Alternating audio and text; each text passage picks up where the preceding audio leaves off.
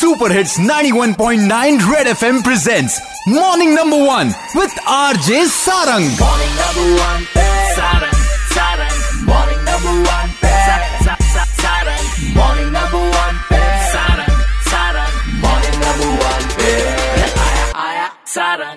एक बार फिर हो जाए आज वर्ल्ड एनजीओ डे है क्यों एक सोसाइटी को एनजीओ की ज़रूरत है? इसी पर बात करने के लिए इस समय मेरे साथ हैं सीनियर जर्नलिस्ट जुनेद एक एनजीओ की क्यों ज़रूरत होती है सोसाइटी को? कुछ ऐसे लोग जो बहुत ईमानदार हैं सिस्टम में का पार्ट नहीं बन पाए वो सरकारी मुलाजिम नहीं है वो गवर्नमेंट सर्विस में नहीं है बाकी जगह पर नहीं है। बहुत सारी स्कीम्स हैं जिन स्कीम्स की इंप्लीमेंटेशन के लिए गवर्नमेंट ऑफ़ इंडिया को ऐसे लोगों की ज़रूरत है एनजीओ की ज़रूरत है जो उन स्कीम्स को इम्प्लीमेंट करने में सरकार की मदद करें। इसलिए होती है एनजीओ मैं बहुत खुश हूँ that I could be become a part of it कि एक सोसाइटी जम्मू में बनी है which is all girls society और सबसे बड़ी बात इसमें यह है that they are all college going girls and number two the intent is कि वो मीडियोकर बच्चे जिनको ये लगता है कि यार कल हम जब जॉब के फ़ील्ड में जाएँगे मार्केट में जाएँगे बहुत मुश्किल होगा जॉब ढूंढना।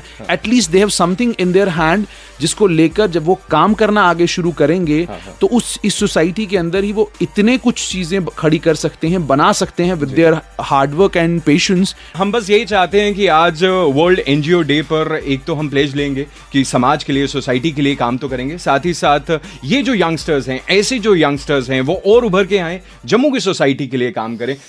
Red F M morning number one R J Sarang के साथ। मंडे टू सैटरडे सुबह सात से ग्यारह। Super hits 91.9 red F M बच जाते रहो।